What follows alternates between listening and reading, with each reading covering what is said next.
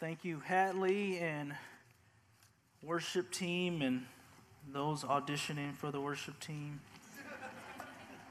Hope you make it. If you will, open up your copy of God's perfect, inspired word to Psalm chapter 55. Psalm chapter 55, we'll, we'll read this psalm, we'll pray, and we will, by the Lord's grace, cover what the Bible has to say about bitterness and resentment. psalm chapter 55, a psalm of David to the choir master with string instrument. Give ear to my prayer, O God, and hide not yourself from my plea of, for mercy. Attend to me and answer me. I'm restless in my complaint and I moan because of the noise of my enemy, because of the oppression of the wicked, for they drop trouble upon me, and in anger they bear a grudge against me. My heart is in anguish within me. The terror of death has fallen upon me. Fear and trembling come upon me, and horror overwhelms me.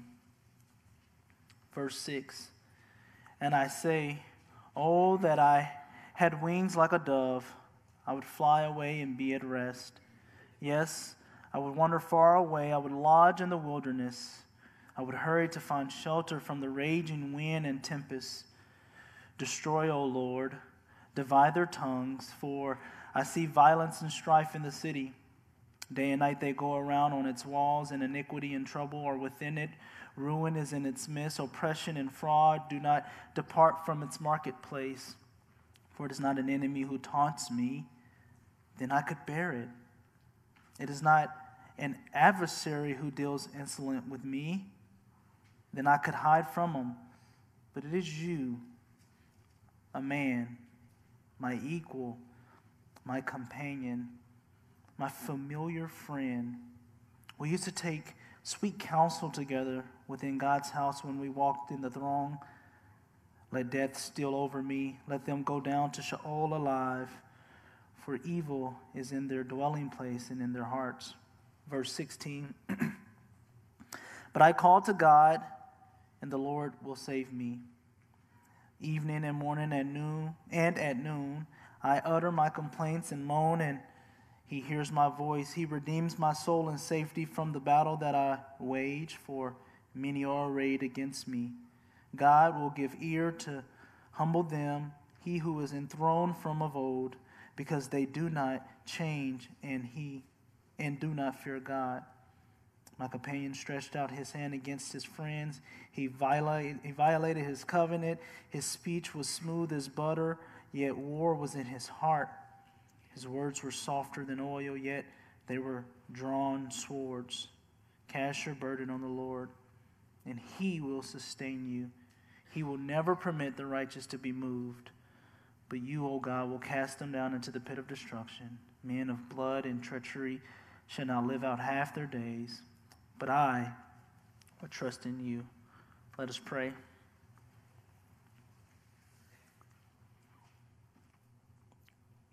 Dear Father, seer of the heart, discerner of the thoughts and intentions, mm, controller of all the circumstances and situations of life.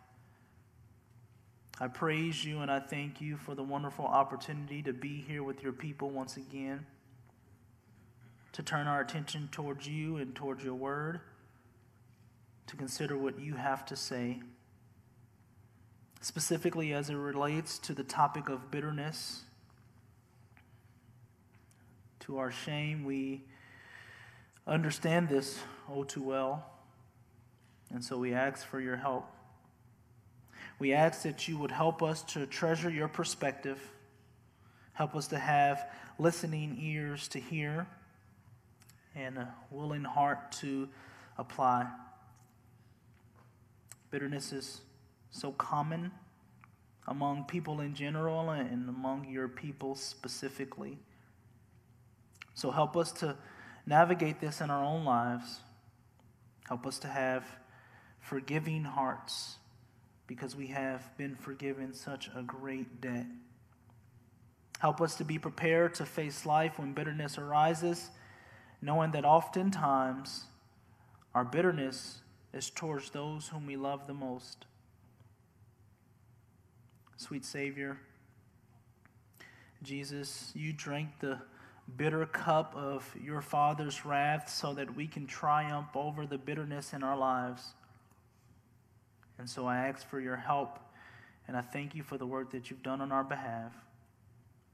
And precious Spirit, you are the giver of the new birth in this life that you've granted to us, came with the power to deal with our bitterness.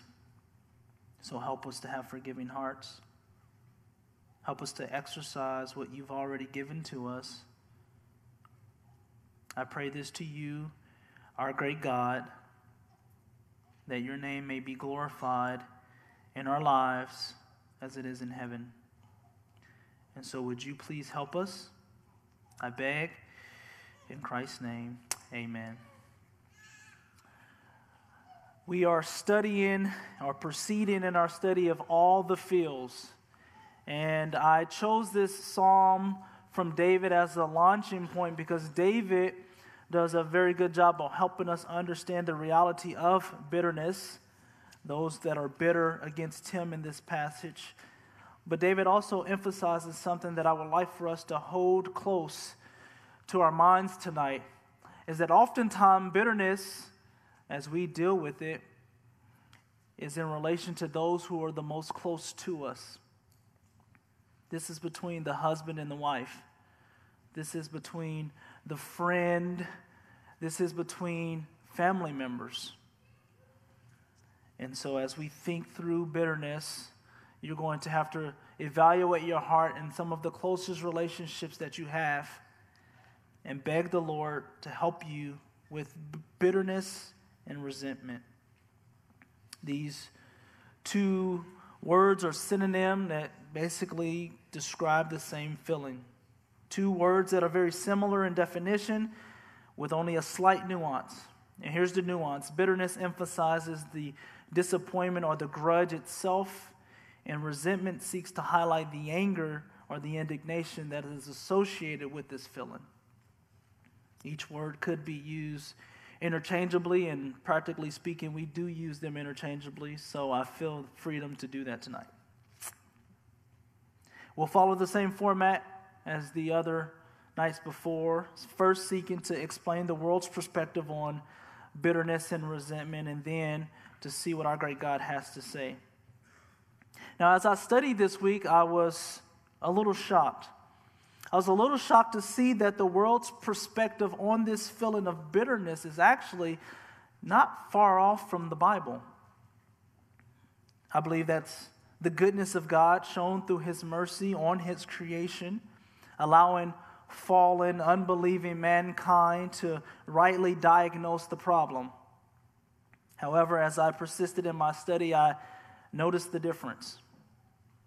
It made me think back to when I was a new believer I remember watching this debate between an atheist and a Christian apologist, and the atheist made the claim that all religions are fundamentally the same and superficially different. He says, We all say God, we all have places of worship, we use similar language, we only difference in areas of preference what we will or will not wear, what you call the name of your God, etc. During the rebuttal period, the Christian apologists rightly pointed out the opposite truth that all religions are fundamentally different and superficially the same.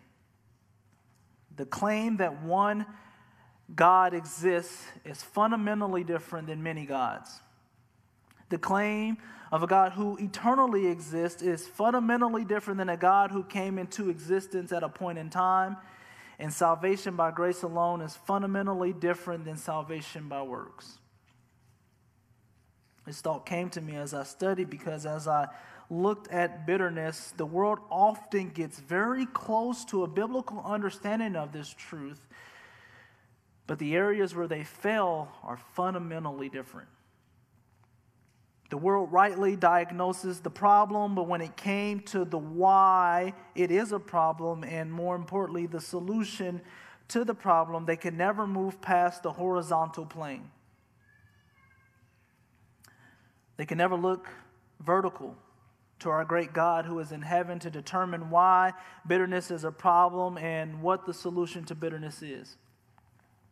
Brothers and sisters, I want to encourage you here tonight as we go through this to think about this fundamental difference between the world's perspective, the people who are of the world, and the Christian's perspective, the people who are in the world, and how that should impact how you think about bitterness. That fundamental difference has huge implications in how we will address bitterness in our life. So let's look at how the world defines bitterness. One definition resentment or bitterness describes a negative emotion reaction, emotional reaction to being mistreated. They go on to say there's no one cause of resentment, but most cases involve the underlying sense of being mistreated or wronged by another person.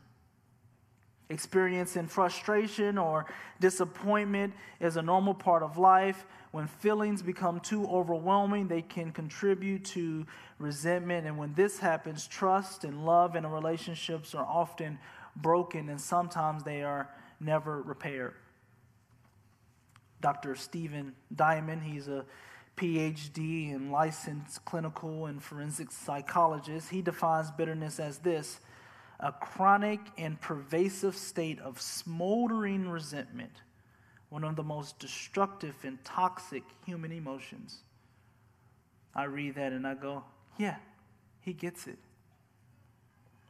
He says, if we repeatedly ruminate over how we have been victimized, nursing the wrongs done to us, the wrong themselves eventually come to define some essential part of who we are. They begin to dominate our very personality. We'll end up becoming victims not so much of anyone else, but of ourselves. He's on the right track there. And my favorite definition from the world's perspective is from Dr. Gregory Popcak. He says bitterness is unforgiveness fermented. It's really good. There's not a whole lot there to disagree with. From the world's perspective, all bitterness starts out as hurt, and your emotional pain relates to how you view whoever or whatever provoked the hurt in you. And so they get this right. They define bitterness right, or at least partially so. Let's see how the Bible defines bitterness and where the world tends to fall a little short. The Bible uses primarily two root words for the term bitterness. It's a Greek and Hebrew word. They originally carried the understanding of pointed or sharp. The idea was the, the tip of an arrowhead. Eventually, the uh, nuance became uh, a powerful or penetrating, uh, painful event that was left behind. Something that would penetrate, leaving a sense of pain. This was not merely a physical pain, but it could also be applied to other things, such as the senses. Something that uh, was bitter tasting was something that left a penetrating or a, a, a, a painful taste within the mouth. We see this in Exodus chapter 15 as God has just delivered the children of Israel. Moses is leading them, and it says in uh, Exodus 15 22, Moses made Israel set forth from the Red Sea. They went into the wilderness of Shur, there, three days in the wilderness, and found no water. When they came to Marah, which is the Hebrew word for bitter, they could not drink the water of Marah because it was bitter. Therefore, it was named Marah. James, use, James uses the Greek term for, uh, in James chapter 3, he says, from out of the same mouth, speaking about how our mouths cannot be the same source of blessing and cursing. He says, From the same mouth comes blessing and cursing. My brothers, these things ought not be so. Does a spring pour forth from the same opening both fresh and salt water or bitter water? The terms eventually grew to mean uh, uh, an event or situation that led to unpleasantness in a person's life. And we see this in Amos 8. In Amos 8, God is declaring the famine that he's going to bring on the children of Israel as a act of judgment.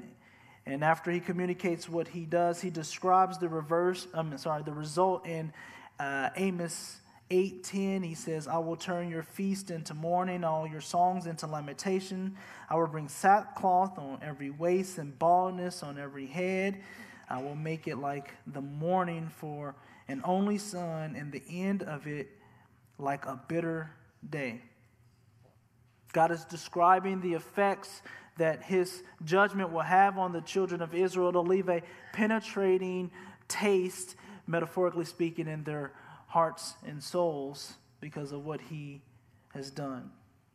So, bitterness is having a harsh or unpleasant taste, metaphorically speaking, to a situation of life. And I prefer this definition. This is mine. You can take it or not. I won't be bitter.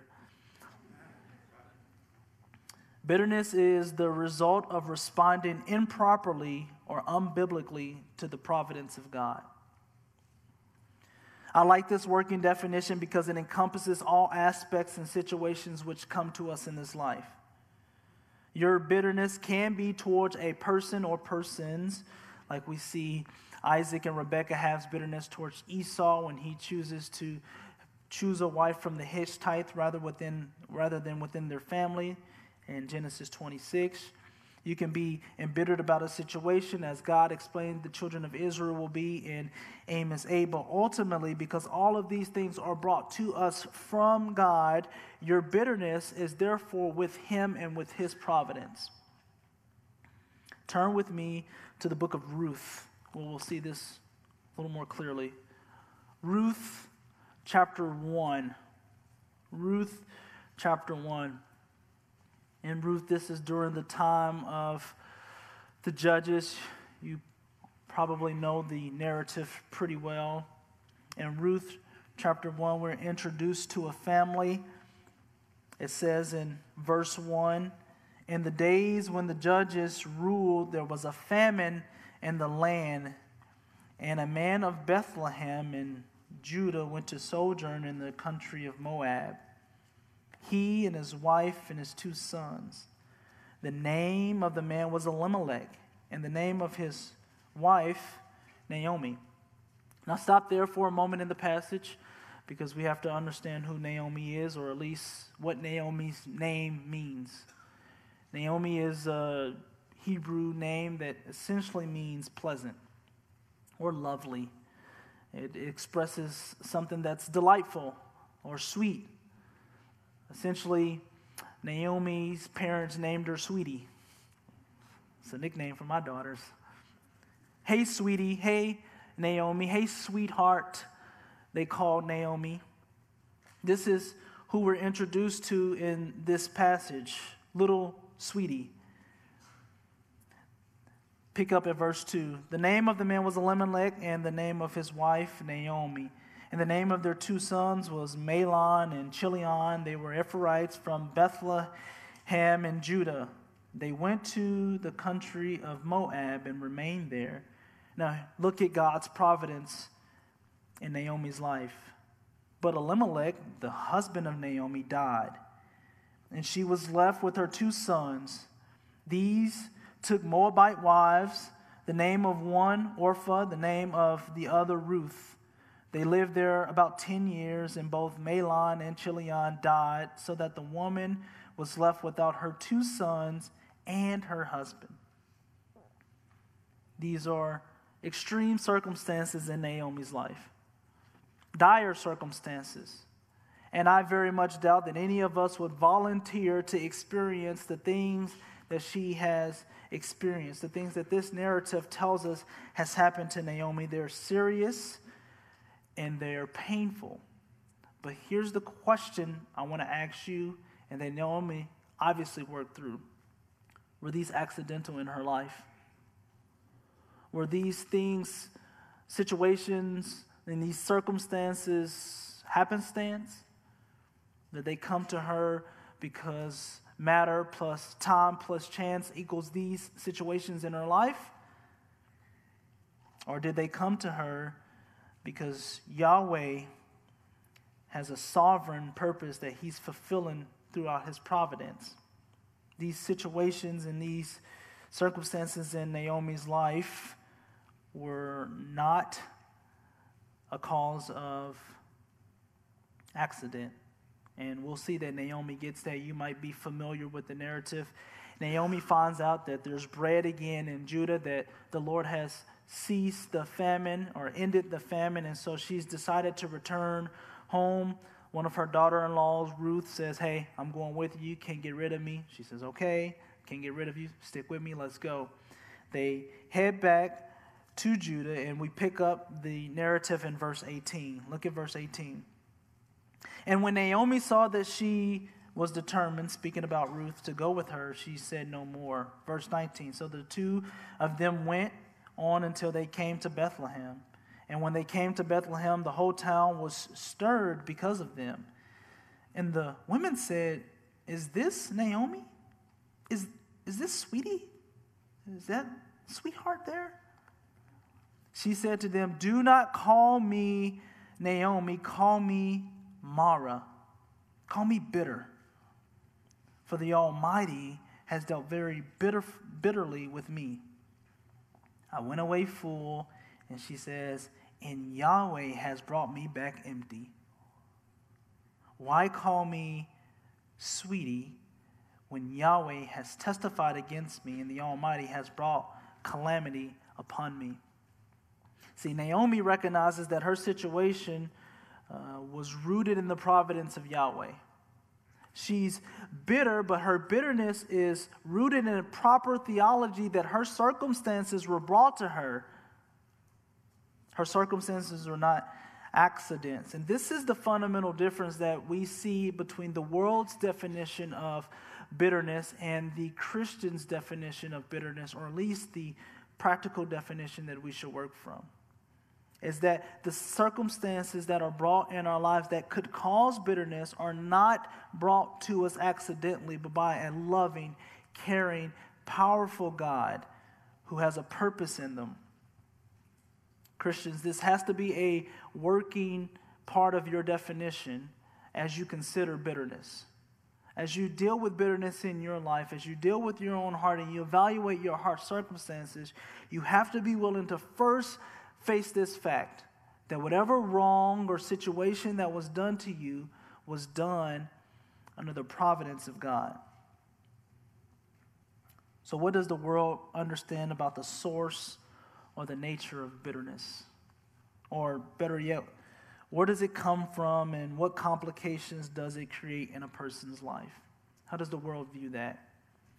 Bitterness, they say, is the inevitable result of becoming obsessed with blaming someone else for our misery, for uh, rehearsing the hurt that someone else caused you over and over, meditating and thinking and rehearsing it over and over. And here are some of the results that the world says could result from that. These are external these external hindrances or setback block people from pursuing their goals. It prolongs your mental and emotional pain and may even exacerbate it. It can lead to long lasting anxiety or depression. It can prevent you from experiencing the potential joy of living fully in, in the present versus dwelling self righteously on the past and wrongs inflicted to you. It says it could rob you of vital energy far better employed to help you realize your desires and achieve your goals. And it can undermine your physical health. Now, on the surface level, we can disagree with a lot that's there. There's not a lot there that we must immediately reject. But notice that it never moves past the horizontal. The effects that uh, bitterness could have on your life from the world's perspective only has to deal with you as a person. The effects from the uh, bitterness from the world's perspective can never be more than just you and the person that you're bitter against. says that here are some ways bitterness comes up in a person's life. I thought this list was interesting. Relationships with people who insist on them being right all the time. I haven't met a person who don't think that they are. Being taken advantage of by another person. Yep. Feeling put down. Man, I had 10 brothers, I know that. Unrealistic expectations for others, not being heard, interaction with people who are always late. I thought that that one was funny. This, this list of things that could potentially cause bitterness from the world's perspective are things that we deal with on an everyday basis. How does anyone have a hope or a chance of not being bitter, right? The Bible provides us an explanation of the source and the nature. Let's look at it. What do you suppose is the seed that, when planted in the soil of your heart, sprouts and roots into bitterness? The Bible is not far off from the world here. Generally speaking, it's hurt. When you're hurt by someone, or you yeah, when you're hurt by someone, that person drops a seed of bitterness into the soil of your heart. However, bitterness is cultivated. You cultivate the seed of hurt by reviewing it over and over again in your mind. Bitterness is the long term anger that occurs in a life when you refuse to forgive someone who has sinned against you. This would be the Bible's comprehensive explanation of bitterness. Unforgiveness is the source of bitterness, not the hurt itself. Time is needed to heal wounds, but some wounds people keep fresh as the day that it happened. The hurt can never heal because the offense is carefully nourished and kept fresh by the mind. The issue with bitterness, from the Bible's perspective, is unforgiveness. People are unwilling to forgive because they compare the amount of forgiveness to a person with the amount of forgiveness that they have received from a person. And this, my friends, is the wrong comparison. For us as Bible believing Christians, if we're going to compare forgiveness, we must first start with the great debt that we have been forgiven from God. We must cultivate the heart of forgiveness by realizing and rehearsing the fact that we have been forgiven. So, as you evaluate your life, here are some indications that you might be bitter. This is a long list, so I chose from a long list. Do you have difficulty resolving conflict in your life? This is like trying to build a skyscraper without a solid foundation, it won't work. And so, until you deal with the unforgiveness in your heart, there's no way you could ever resolve a conflict. Maybe acts of vengeance. Maybe you're not personally or physically attacking someone, but have you ever talked behind someone's back? Have you ever gossiped about a person? Maybe there's roots of bitterness and unforgiveness there. How about this? Sarcastic remarks. I can be good at that. Withdrawal. You ever give someone the cold shoulder? I'm not talking to you. Criticism or a judgmental attitude. Do you deal with any of these? Do you see impatience in your life? Or how about rebellion against authority or misuse and abuse of the authority that you have? Maybe you're one who remembers with great details all the specifics of an offense against you. All of these are indications that you might be dealing with bitterness in your life. So as you examine your circles, at, what, which reminds me, oftentimes, because we're in here together, you'll be hurt by Christians. Hard, hard pill to swallow, but we're sinners and we sin against each other. And so when you're sinned against, do you harbor bitterness? Do you avoid that person in the foyer? If you harbor bitterness, it'll be clear to everyone, and it'll be clear to you if you allow God's word to shine truth on your heart. Proverbs 14 says, Proverbs 14:10 says, "The heart knows its own bitterness."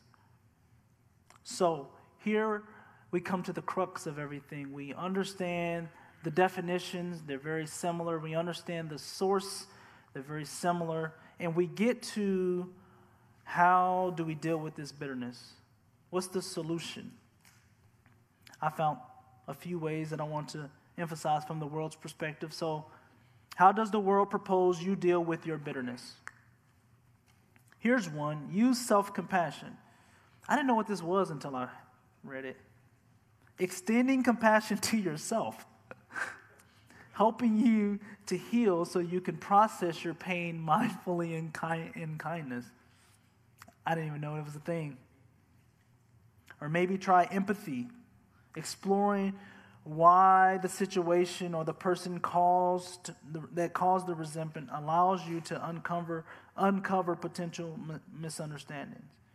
Evaluate the situation in such a way that you can potentially see that it was not an offense that you should be upset about, but maybe just a misunderstanding.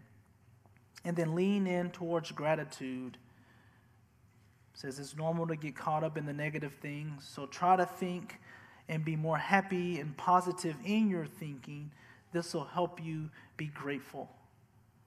And those last two, I don't think we can really disagree with a whole lot. But this is not good. These uh, solutions fall woefully short, but there's hope for the world because Dr. Leon F. Slitzer. Sorry, I know I butchered your last name, buddy.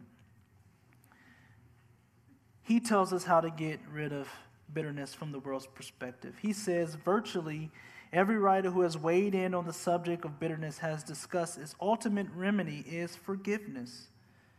Forgiveness alone enables you to let go of your grievances, grudges, and resentment. It is the single most potent antidote for the venomous desire of, retributive justice poisoning your system. If this impulse hasn't infested you physically, it has at least afflicted you mentally and emotionally. And then he concludes by saying, learning to forgive your violators facilitates your recovery from the wound that, while it may have originated from outside yourself, it has been kept alive from the venom that you synthesize within you. End quote. Praise the Lord. Someone gets it right. This type of explanation here gave me hope for the world until I continued to read his article. And he fell fundamentally short. He states the reason for your forgiveness, he says, is related to your personal power. Again, I didn't know what that was until I read it. He says, not to forgive gives away your personal power to the person who has harmed you. He says, Your personal power is pretty much limited to yourself. Even in the face of the gravest injustice, redirecting your focus inward, therefore forgiving someone, is precisely how you go about empowering yourself. Huh? So, so the best reason the world has to give for forgiving is to empower yourself. Again, you can see the world's inability to look past the horizontal, for it to be more than just the person that you're bumping shoulders with. He goes on to list five steps to forgiveness as a means to forgive, and then he lists these reasons as to why you should forgive. Letting go of grudges and bitterness can make a way to improve your health and peace of mind. Forgiveness can lead to healthier relationships, improved mental health, less anxiety and stress and hostility, fewer symptoms of depression, low blood pressure, stronger immune system, improved heart rate, improved self esteem, horizontal, horizontal, horizontal. But what does the Bible have to say of how we deal with this problem of bitterness? Paul puts it very, very clearly in Ephesians chapter 4, verse 31 through 32. Paul says, Let all bitterness and wrath and anger and clamor and slander be put away from you, along with all malice. Be kind to one another, tenderhearted, forgiving one another as God in Christ forgave you. This is the reason why you forgive, Christian. This is the solution to the problem with bitterness in your heart. It's the fact that you have been forgiven. The world gets the definition right, the world gets some of the problems right, but the world can never get down to the why you forgive because they miss this. And it's imperative that we don't. Turn with me to Matthew chapter 18. Matthew chapter 18. I'm sure you're familiar with the passage, but it's good to be reminded of the things that we are familiar with so that they don't become too familiar in our hearts. Matthew chapter 18, starting in verse 21. Kent taught on this few weeks ago, maybe months ago. I would recommend going to go listen to that audio if you have it or if you have the time. Matthew chapter 18. We're going to look at a parable that Jesus told his disciples. Matthew chapter 18, verse 21, it says, Then Peter came up to him, that's to Jesus, Lord, how often will my brother sin against me and I forgive him? As many as seven times? And Jesus said to him, Do not say, uh, I do not say to you seven times, but 77 times. And then Jesus wisely tells this parable to demonstrate the why you forgive this unthinkable amount of time from Peter's perspective. Verse 23 Therefore, the kingdom of heaven may be compared to a king who wished to settle an account with his servants. When he began to settle, one was brought to him who owed him 10,000 talents. And since he could not pay, his master ordered for him to be sold, with his wife and his children and all that he had, and the payment to be made. So the servant fell on his knees, imploring him, Have patience with me, and I will repay you everything.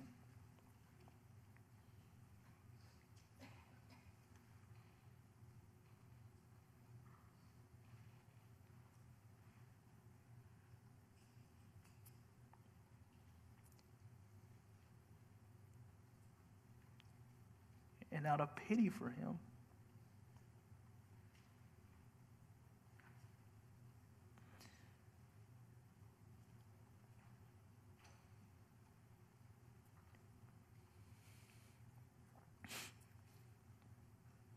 The master of that servant released him and forgave him his debt.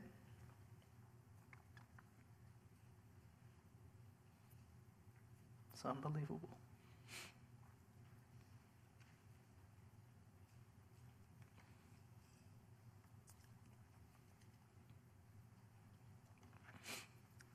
But when the same servant went out, he found one of his fellow servants who owed him a hundred denarii. Seizing him, he began to choke him, saying, Pay what you owe. So his fellow servant fell down and pleaded with him, Have patience with me, and I will pay you. And he refused, and he went and put him in prison till he should pay the debt. When his fellow servants saw that what had taken place, they were greatly distressed. And they went and reported to their master all that had taken place. Then his master summoned him and said to him, You wicked servant, I forgave you all that debt because you pleaded with me, and you should not have had mercy on your fellow servant as I had mercy on you.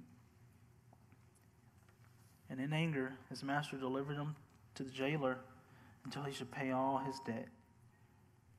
So also my heavenly Father will do to every one of you if you do not forgive your brother from your heart. An unpayable debt. the servant was forgiven. A debt that if he took a lifetime to try and pay back, he couldn't. If he took an eternity to try to pay back, he couldn't. An unpayable debt forgiven him.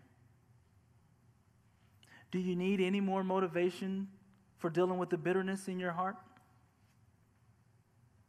Do you need anything additional than that for working through any bitterness you may have towards someone?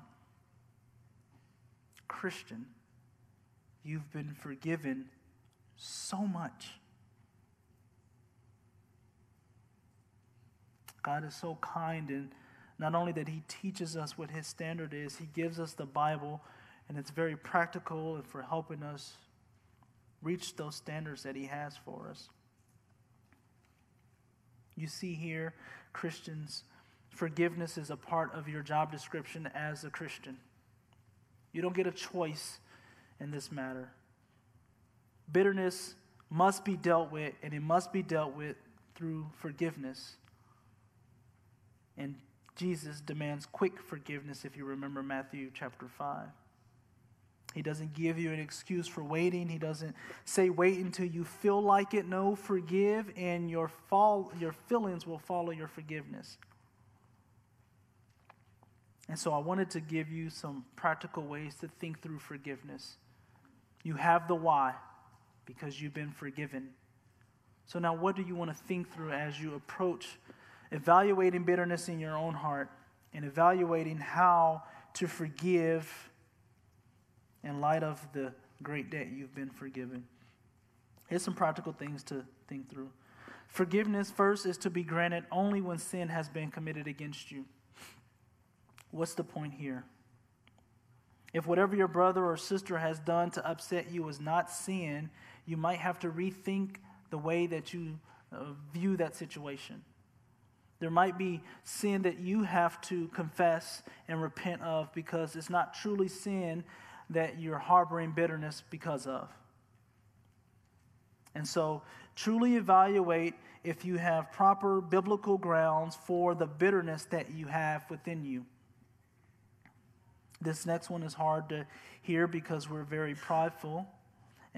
But the next thing to think through when you think about forgiveness and bitterness is sometimes the offended party must initiate forgiveness.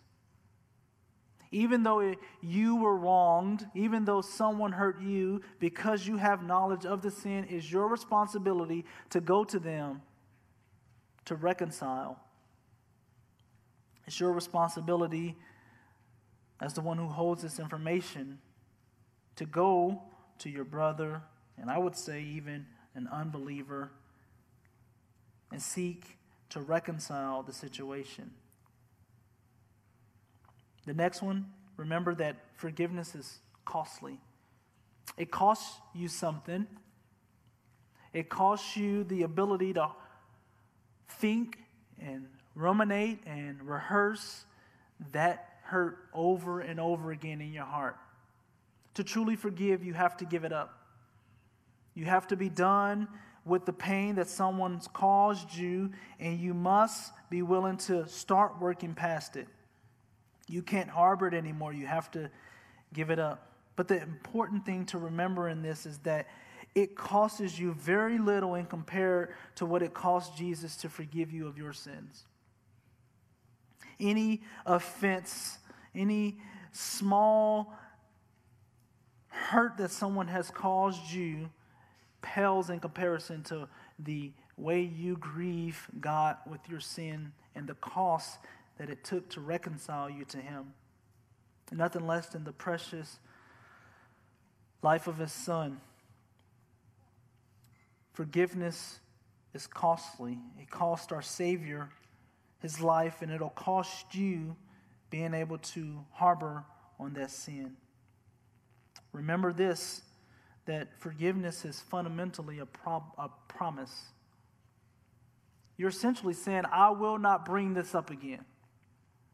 You're committing to not recalling the issue to the person.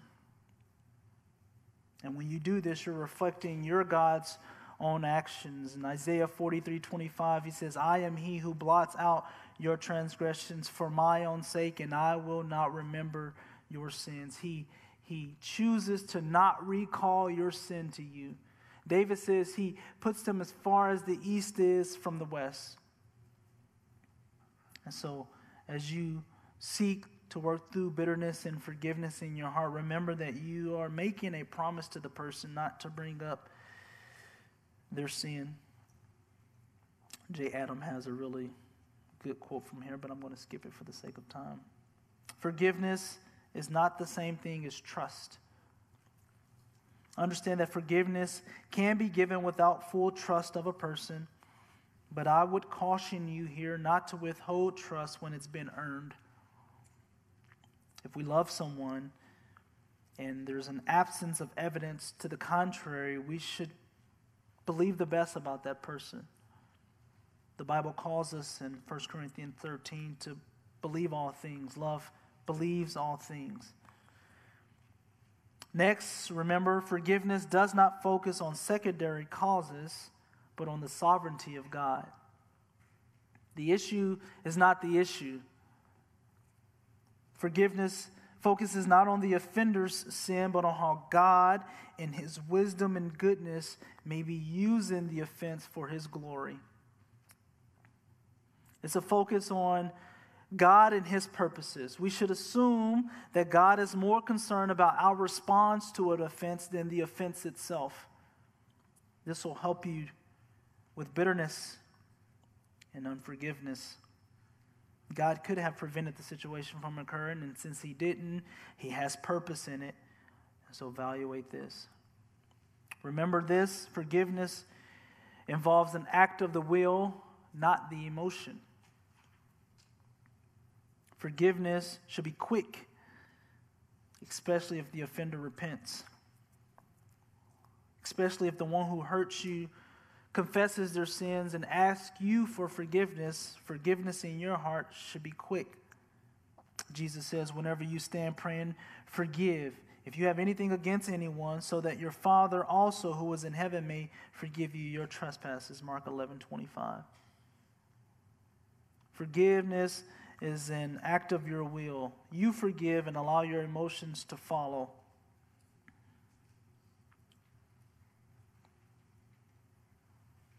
As you seek to work through these things, I think a helpful a helpful practice for you would be just to think of the things that we're called to think of in Philippians 4 8. Paul writing, he says, Finally, brothers, whatever is true, whatever is honorable, whatever is just, whatever is pure, whatever is lovely, whatever is commendable, if there is any excellence, if there is anything worthy of praise, think of these things. As you think through your forgiveness and dealing with your bitterness within your heart, it's important to remember this that forgetting follows forgiveness. It'll take some time to finally get the thoughts out of your head. It'll take some time for them to pass into eternity's past. But the first step in the process forgiveness. So, understanding and applying forgiveness, I would point you to Romans 12, verses 7 through 21. I'll read them and then we will end here tonight. Romans 12, Paul writes, in verse 14 Bless those who persecute you, bless and do not curse them. Rejoice with those who rejoice, weep with those who weep. Live in harmony with one another. Do not be haughty, but associate with the lowly. Never be wise in your own sight. Repay no evil for evil, but give thought to do what is honorable in the sight of all. If possible, so far as it depends on you, live peaceably with all. Beloved, never avenge yourself. Believe it to the wrath of God, for it is written, Vengeance is mine. I will repay, says the Lord. To the contrary, if your enemy is hungry, feed him. If he's thirsty, give him something to drink. For by doing so, you will heap burning coals on his head. Do not become, be overcome by evil, but overcome evil with good. the Apostle Paul gives us a recipe for dealing with all the situations in our lives and tackling the bitterness that's prone to uh, rise up in us. Don't repay the evil for evil. Don't take vengeance into your own hand. You don't have the ability or the authority to do that. Trust in a sovereign God who has purpose in everything that He's done. And if you haven't been forgiven the major debt, and you're here and you're outside of Christ, you're incapable of truly understanding the why of forgiveness. I would beg you to repent of your sins and to turn to Christ. He's your only hope. So, brothers and sisters, as we seek to interact and engage with those who are the closest to us, those who we see all the time, we call them brothers and sisters, we call them sons and daughters, we call them husband and wife. Remember that we're constantly seeking to forgive why? Because we've been forgiven. Amen? Let me pray. Our great God, we do give you praise and thanks.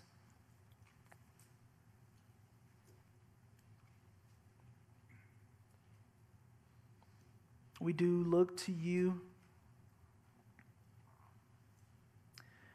because how can we do anything else? when you did not count our sins against us, our trespasses against you, you chose to deal with the situation. You sent your beloved Son. He lived a life that we had no capacity to. And He died the death that was due us so that we can be forgiven. So that bitterness can be conquered in our lives. What a motivation. What a thing to consider, a thought to ponder that we've been forgiven by the God of heaven.